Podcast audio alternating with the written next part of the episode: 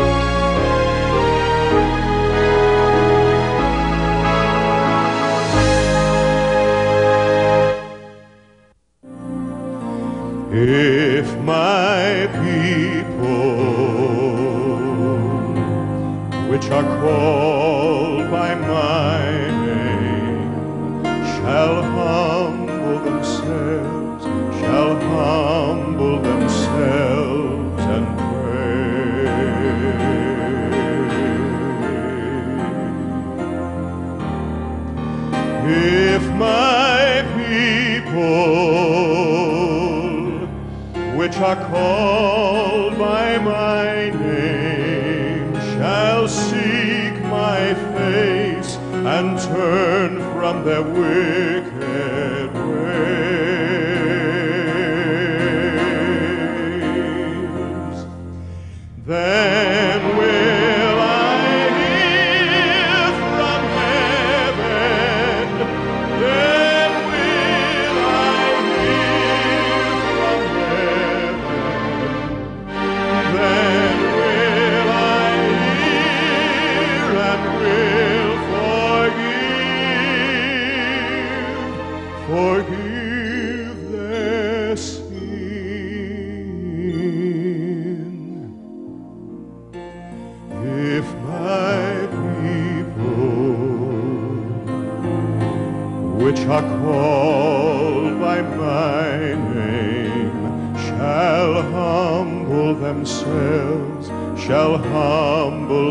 themselves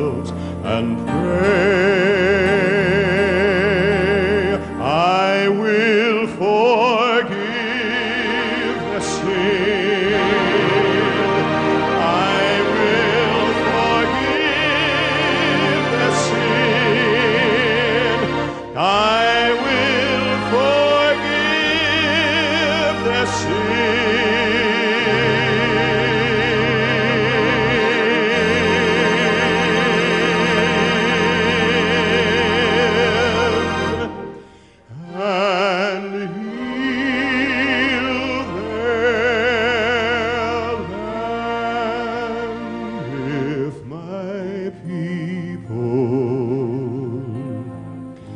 which are called by my name, shall humble themselves, shall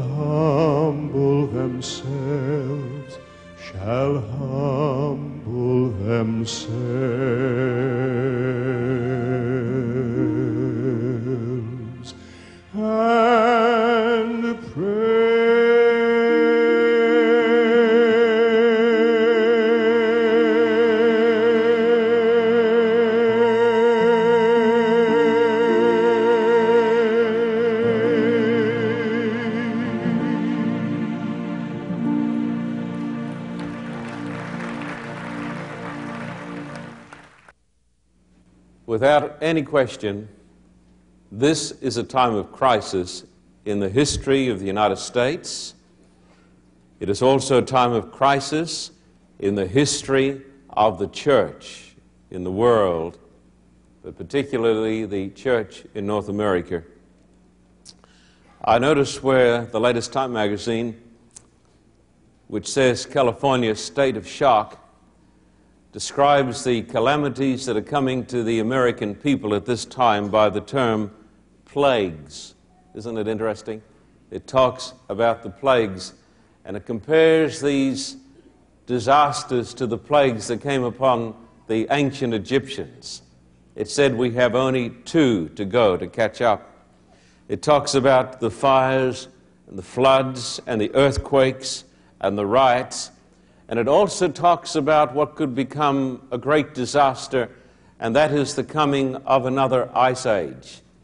When just a few years ago, scientists were predicting that the Earth, through the greenhouse effect, was going to get hotter and hotter, now they're saying it may be reversed. I've noticed that as I've talked to people this week and last week, in the hours after the first great uh, quake that came to this area, the 6.6, that fear seems to be pervading the lives of men and women. People are edgy and people are afraid. And people are saying, what next is going to happen to America? As I pointed out last Sabbath, up to 1987, there was only one disaster in the history of the American nation where the cost was a billion dollars. Since 1987, there have been nine disasters that have cost more than a billion dollars. And this disaster that has taken the lives of many people has destroyed thousands, tens of thousands of homes. This disaster is going to cost some $30,000 million. People ask the question is there a way out? What is the real significance of the things today that are happening in the world? And people frightened and scared who never go to church are coming to the place where they are asking the question Is there a word from the Lord? I believe there is. And I want you, please, to take your Bible today to turn to the passage that was the theme of the song that Pastor Bolt sang for us. I would like you, please, to turn to 2 Chronicles chapter 7 and verses 12 to 14. 2 Chronicles chapter 7 and verses 12 to 14. And I want to give a very warm welcome to our viewers on 3ABN, to Danny and Linda Shelton, and to our supporters across California and across the United States of America. I want you please to notice 2 Chronicles chapter 7 and verse 12 and onwards. And this uh, is in the context of the dedication of the temple. 2 Chronicles chapter 7 and verse 12. Then the Lord appeared to Solomon by night and said to him, I've heard your prayer and have chosen the place for myself as a house of sacrifice. I've chose, chosen this place for myself as a house of sacrifice. When I shut up heaven and there is no rain, I'll command the locusts to devour the land. Now, who does the commanding there? You know, this is a bit of a shock to some of us because most of us would think the devil did it. I believe there is some truth in this because I believe that God never sends a disaster but I believe that God is sovereign Lord and He allows these things to happen and He does it for His glory. And so the bottom line is God is in charge and God does it.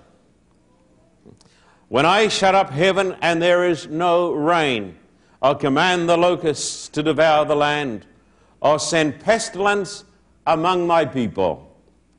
If my people who are called by my name will humble themselves and pray and seek my face and turn from their wicked ways, then I will hear from heaven and will forgive their sin and heal their land.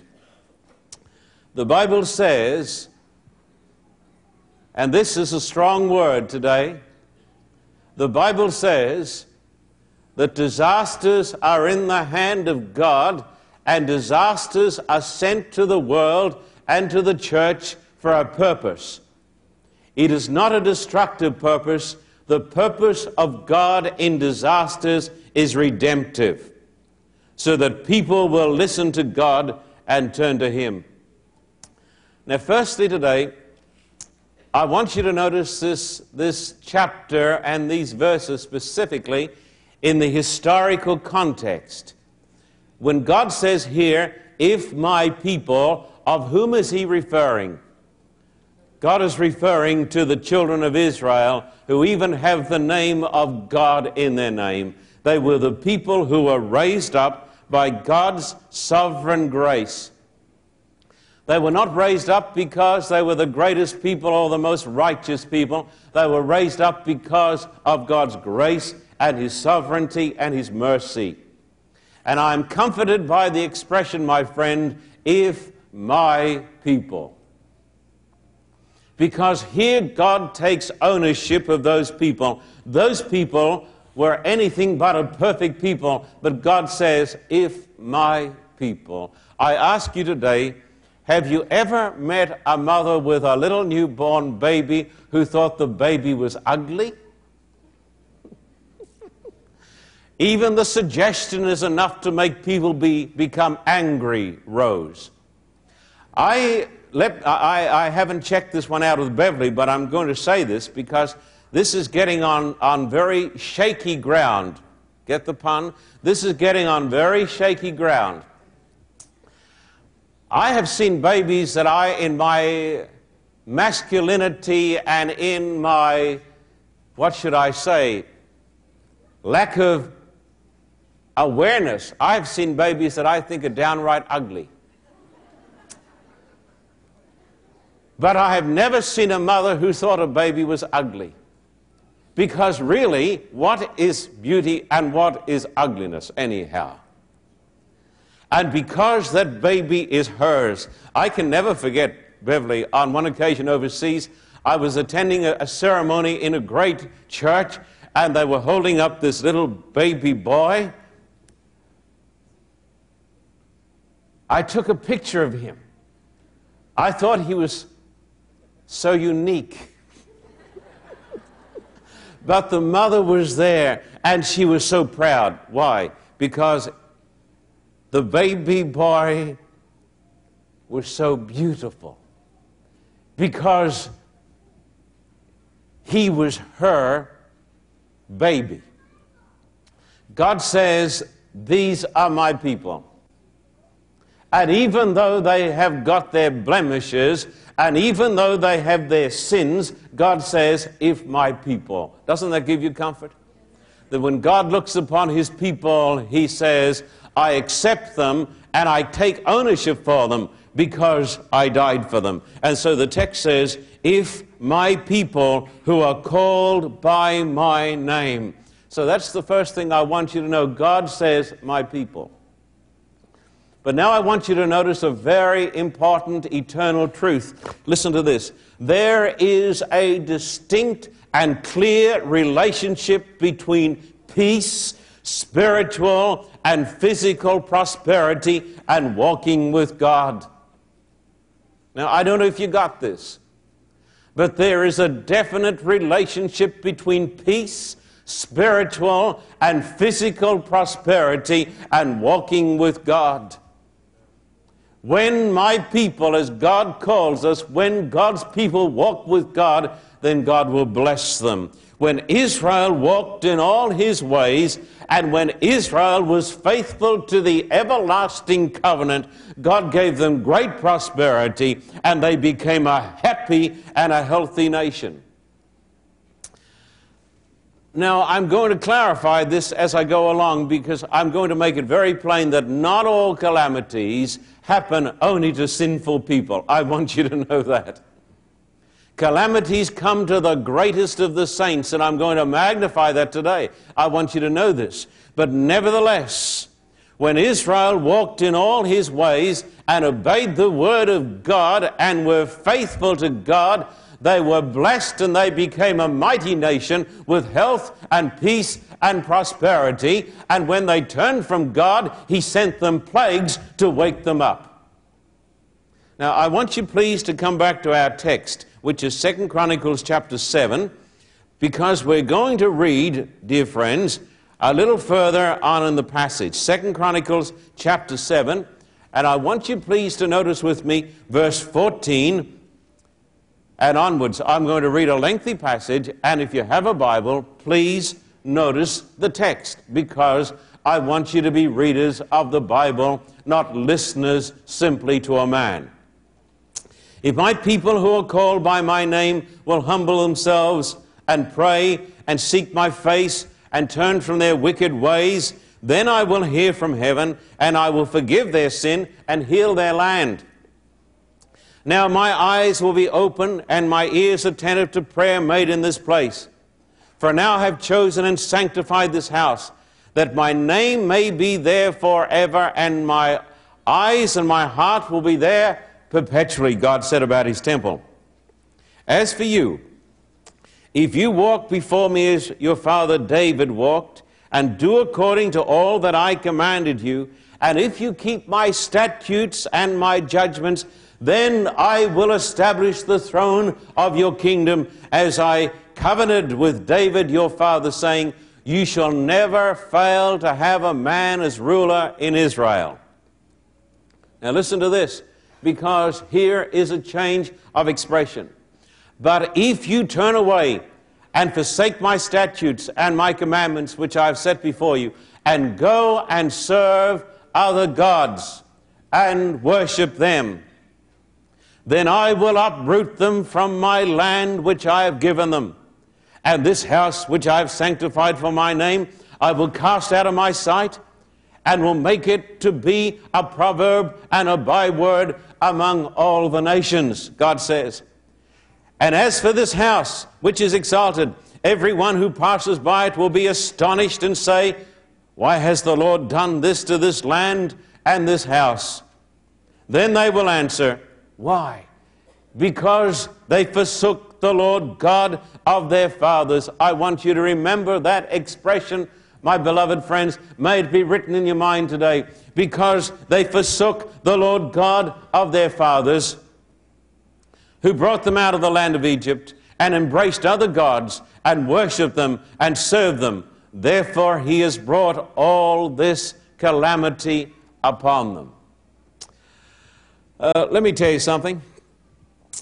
I've had some wonderful privileges and wonderful experiences.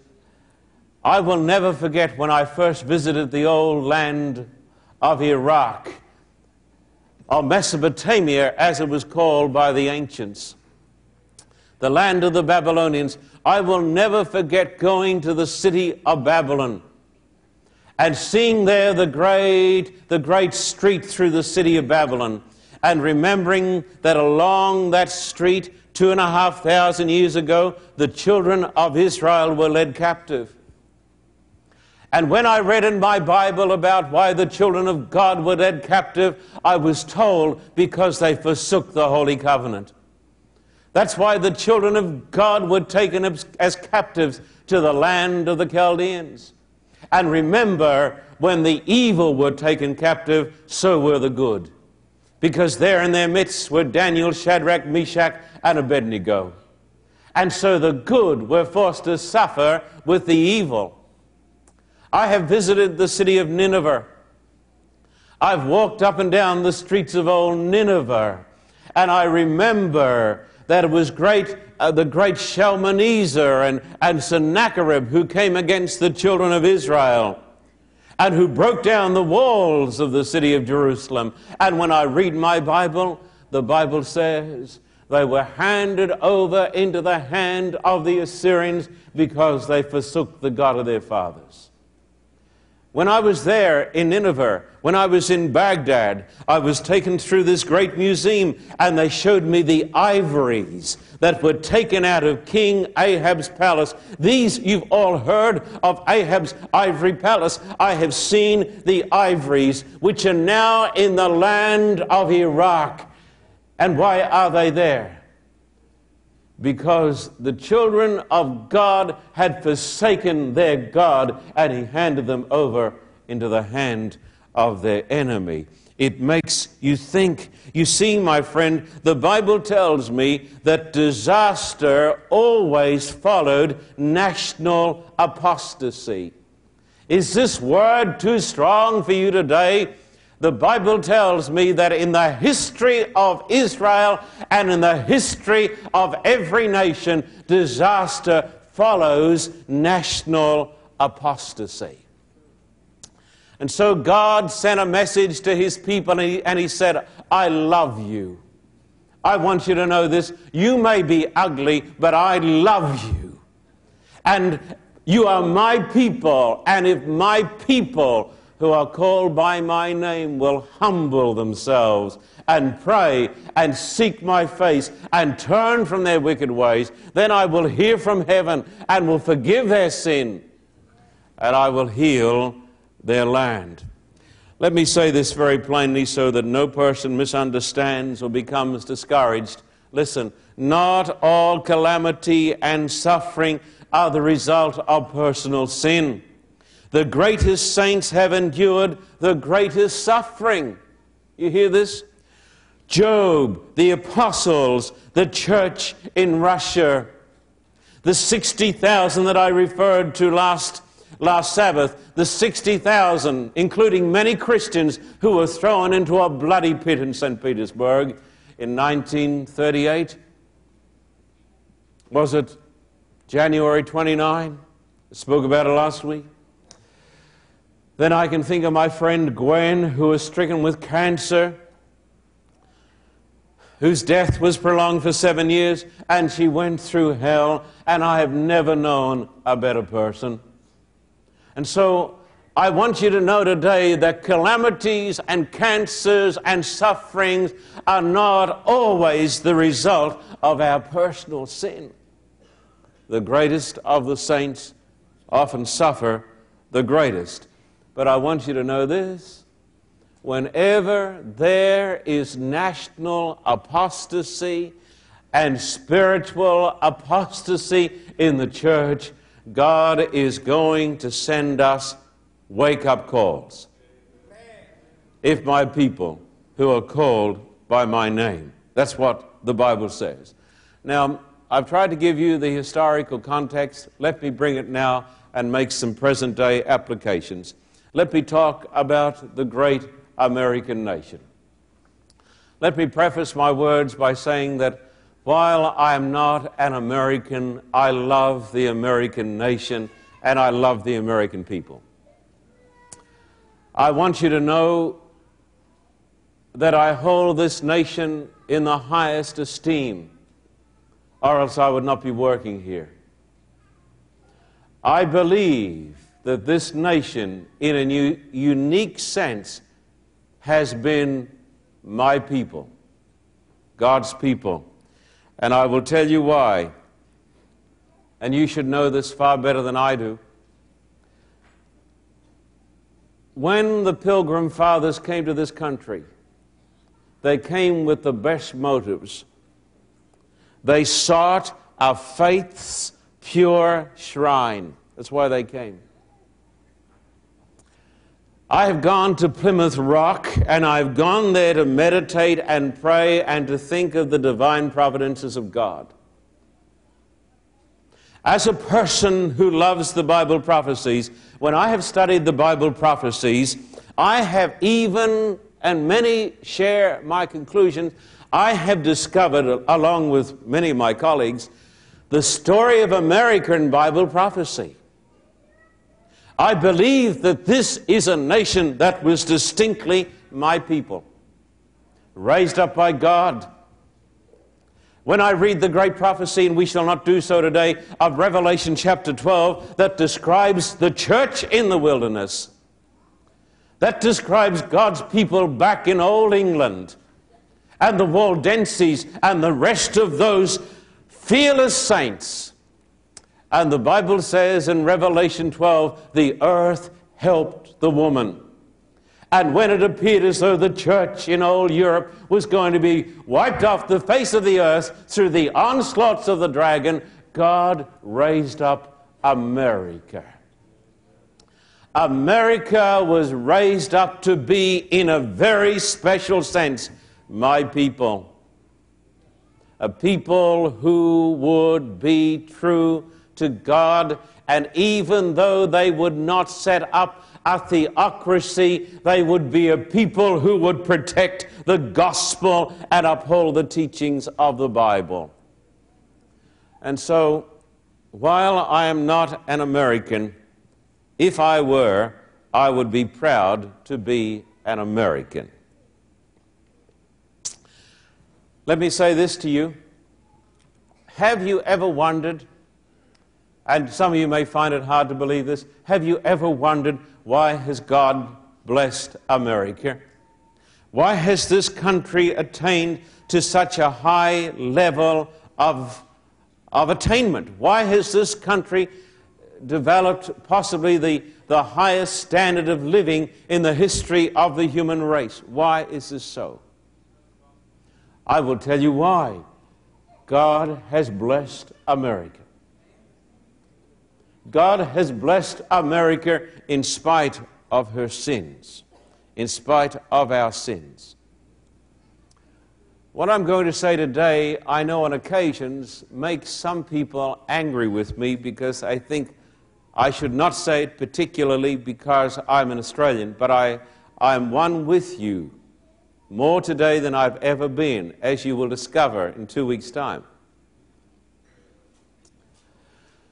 Because I was called to this country with a special mission for the American people, who are my brothers and sisters. I believe today that there is a war, a satanic war against the American nation. I have never believed it was the war from the Russians. I've never believed that.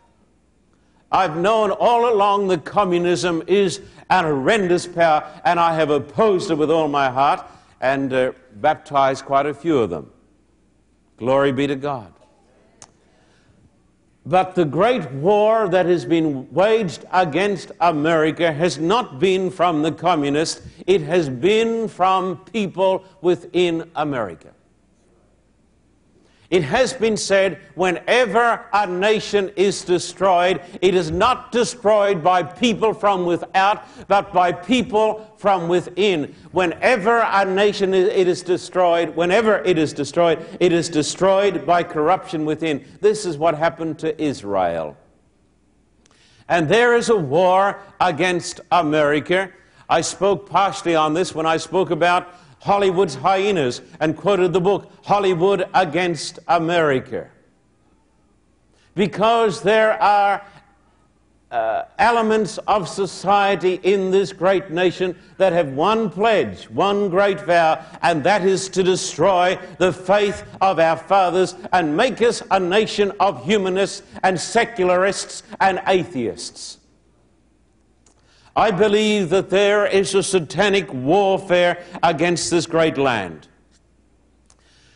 And this war has gone on for many, many years. And what is the result, I ask you today, of this war? I want to quote Dr. Stanley. I quoted him once before, and I don't do this to offend you, but I say it because it is the truth. Dr. Stanley, a great American preacher, said, the USSR has gone, Russia, they have been defeated. And he said, We are the last great superpower. That's what the Bible says. I can show you where the Bible says that America is the last great superpower. And then after this, there is another kingdom, the kingdom of God. Mm, I believe that. But Dr. Stanley said, with the collapse of the communist bloc, America is number one. And that great American said, to a hushed congregation, he said, number one in murders, number one in abortions, number one in street violence, number one in the taking of drugs. And he said, What has happened to the faith of our fathers? Now, some of you folks will remember Jay and uh, I think it's Carolyn who used to sit here down the front of the church. They called me last night and they said, Pastor Carter, you know we've stopped coming to church. We, you baptized us. And we've been thinking about you and Beverly, and we wonder how you're getting on in the earthquake. And we said, just fine. How are you getting on? They said, we're leaving. I said, why are you leaving? They said, we're so scared. I said, Why are you scared? They said, Because of what is happening to our society. We were mugged a few weeks ago. A Jay was attacked. We were attacked, surrounded by three young men with knives, and they slashed Jay. And she said, What is happening to, Pastor Gary? She said, What is happening to our society? She said, We no longer feel safe anywhere we go. And she said, It has become a jungle. I will tell you what has happened, my friend, because of secularism and humanism and plain old materialism and worldliness, we have forsaken the faith of our fathers. We have turned away from the Lord our God, and God is sending us wake up calls. Why is the church not shouting this from the housetops? what is happening in, in the world today, that God is sending these things not in wrath, but God is sending these things with a message if my people who are called by my name will humble themselves and pray. I want to say, God will not be mocked forever. Abraham Lincoln said the words when he spoke about slavery.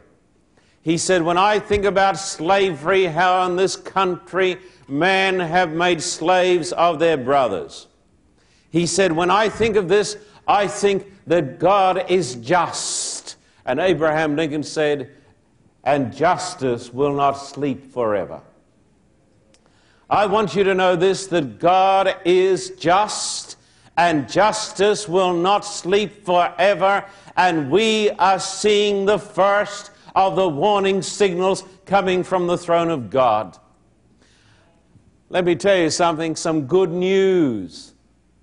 I'm not ashamed to say that I consider this good news.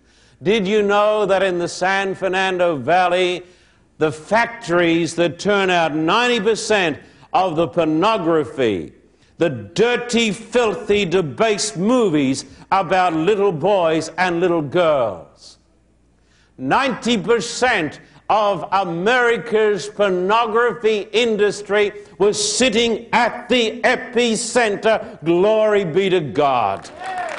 And most of it, most of it was destroyed. Most of it was destroyed. Time magazine said, Time magazine listed it. Most of it destroyed. You know why God destroyed it? You know why God just shook up those directors? Not because He hates them, because He loves them. And He's trying to get their attention. If my people, you say, what is the, what is the solution to our problems in America? As a nation, I will tell you, it is plain. It is not socialism. No, no, no. It's not more money for the cities. It is not more welfare. Did you hear that? I know that doesn't please a lot of people, but it's the truth. Did you know that since the days of Lyndon Baines Johnson, this country has spent 30,000 million dollars on welfare and people are poorer? And what we are doing is we are making people addicted to handouts instead of hand ups. There is only one solution to poverty and crime and drug taking and evil and wickedness, and that is the holy Word of God. It is a return to God. What should we do? What should we do? We should pray for President Clinton. We should pray for the governors. You say the church should not be interested in the state. I want to tell you we ought to be interested in everybody. We ought to pray that God will speak to the hearts of leaders and that men and women will turn to God. If my people who are called by my name you say it will never happen. You don't know.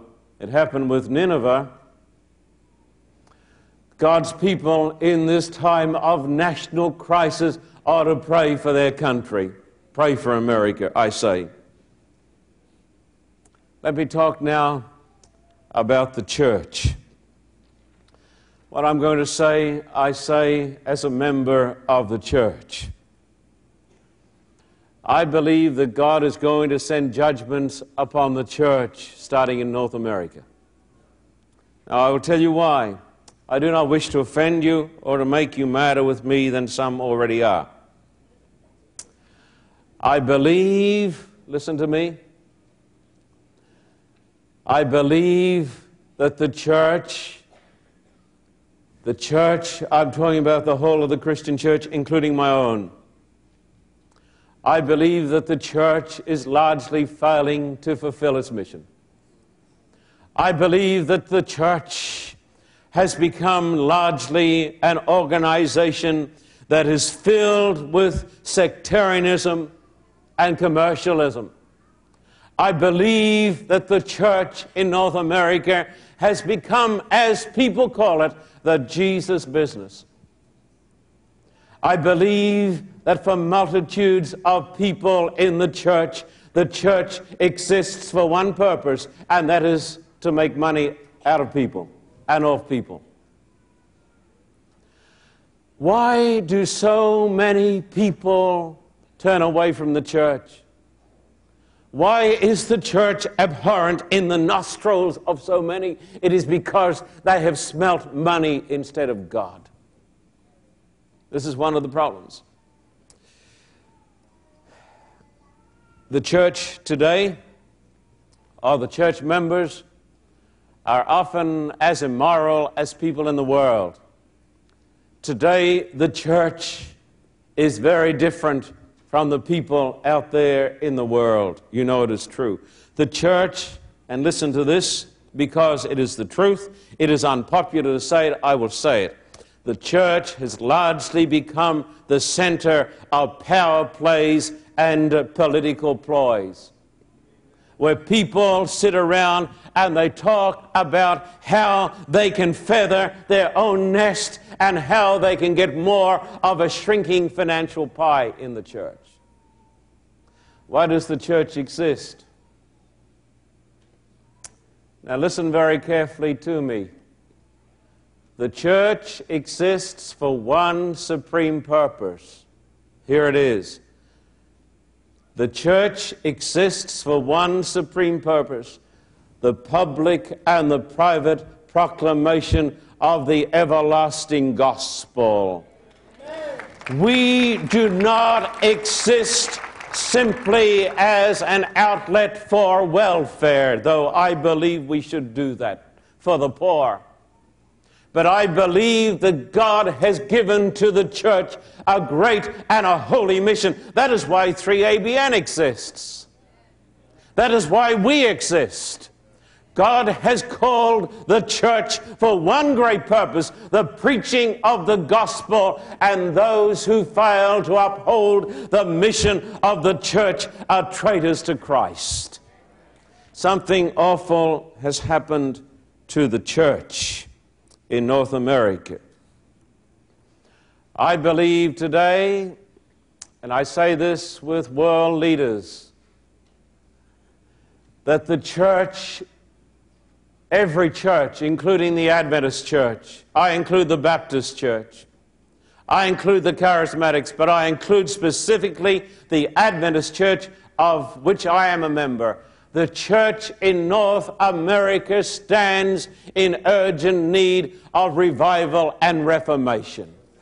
Great turning back to God if my people who are called by my name. I'm going to tell you something which will shock a few of you. When I first went to Russia and saw how communism operated, the vast bureaucracy, the inefficiency, the deadliness of the system, I saw a parallel between that system and the institutionalized church in the Western world. Dr. Russell Owens said it to me, a faithful Adventist from Texas. He said, This reminds you of institutionalized Christianity, where everybody is busy talking and planning, but no preaching. and no money. No money. Swallowed up. I will always admire Mikhail Gorbachev because of his courage to bring about glasnost and perestroika. I have written an article entitled, tried to get it published without any success, entitled, Does the Church Need Glasnost and Perestroika?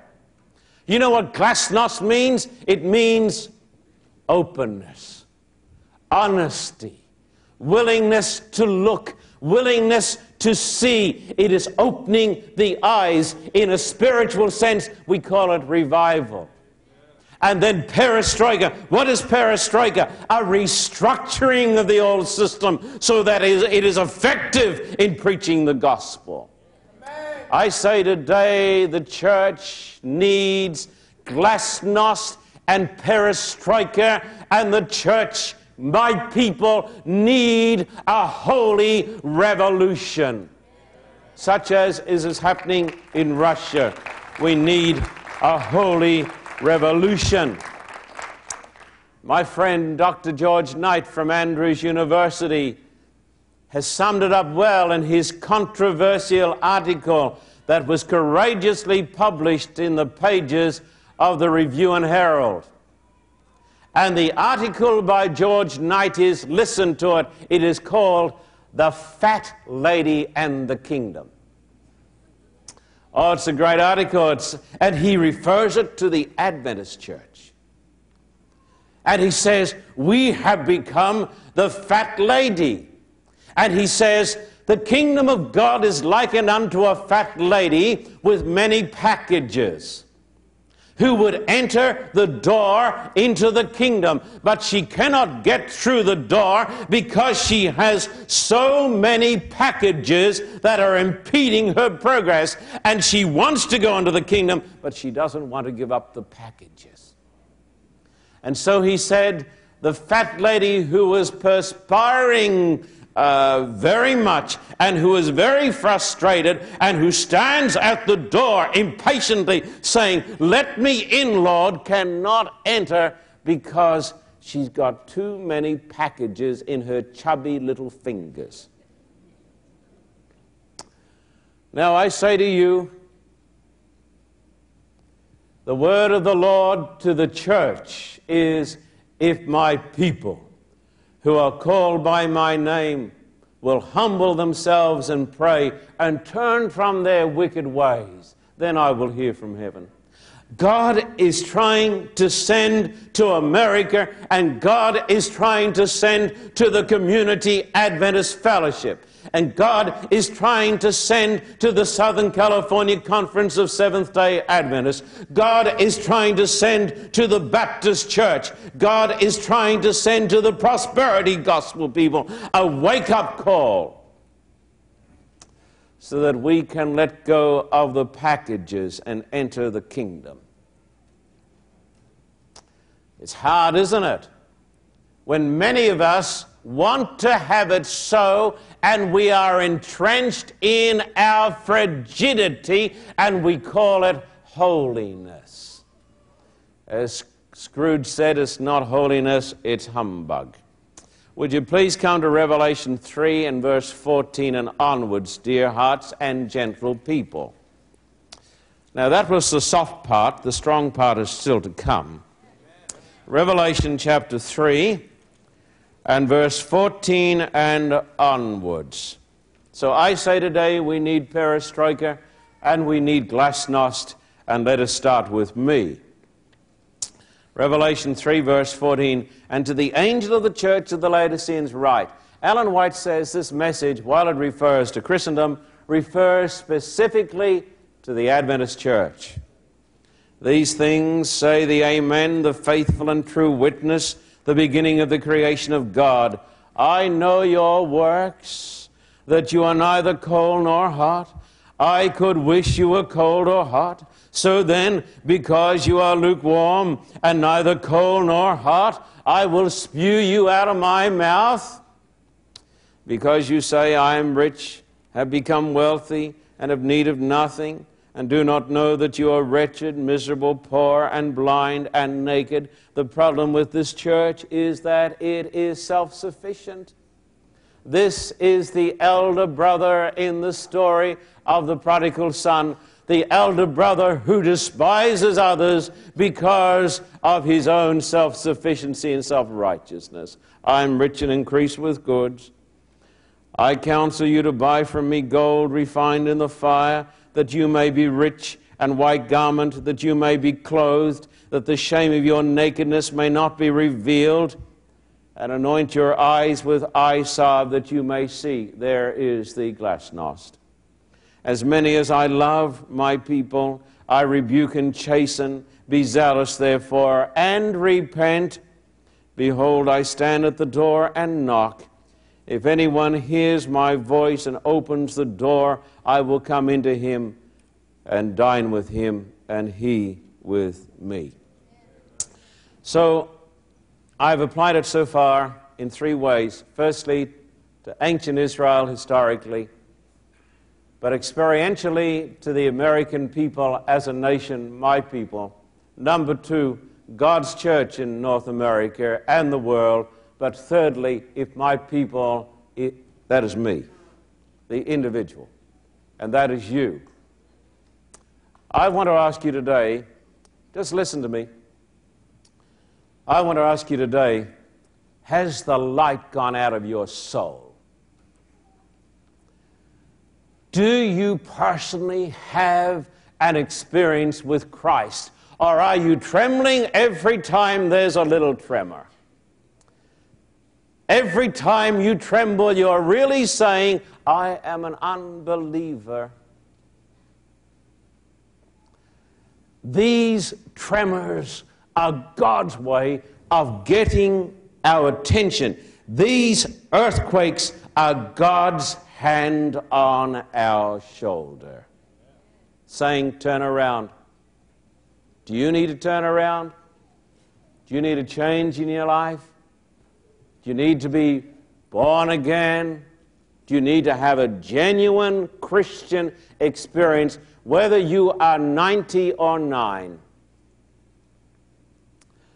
Two weeks ago, when I was in St. Petersburg, Russia, I saw something beautiful the Great Winter Palace, the greatest museum in the world, some of the greatest paintings.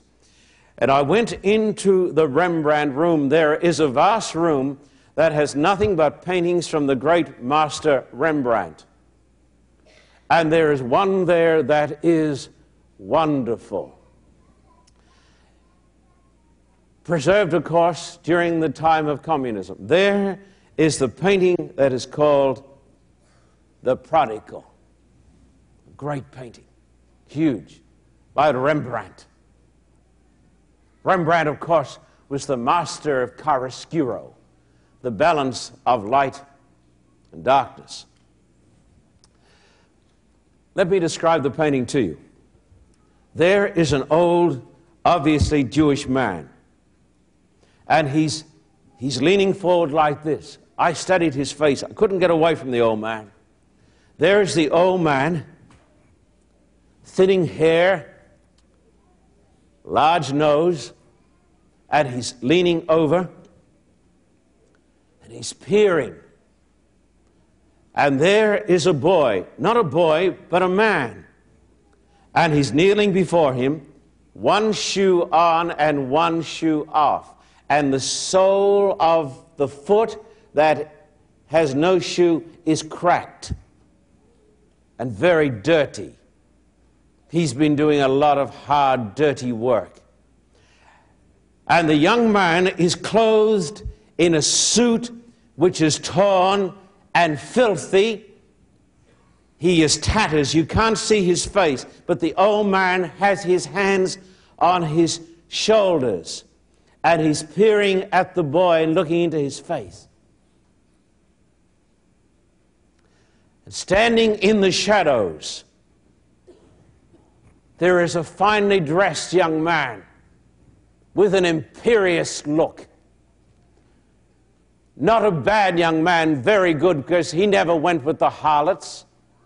He's standing there and he represents the church, the church of Laodicea, the elder brother, the one who does not make it finally to the kingdom. Only individuals do. Because the only way into the kingdom of God is to come as the prodigal, to come with the shoe off, to come with the broken clothes, and to come with the tears, and to come with the sweat. And that great painting by the great master says a great deal about God. The old father was saying, My boy, in spite of it all, in spite of the harlots, in spite of the pigs, in spite of the filth, my boy, if my people who are called by my name will humble themselves and pray, seek my face, then I will hear from heaven and will forgive their sin and will heal their land. Amen. Please pray.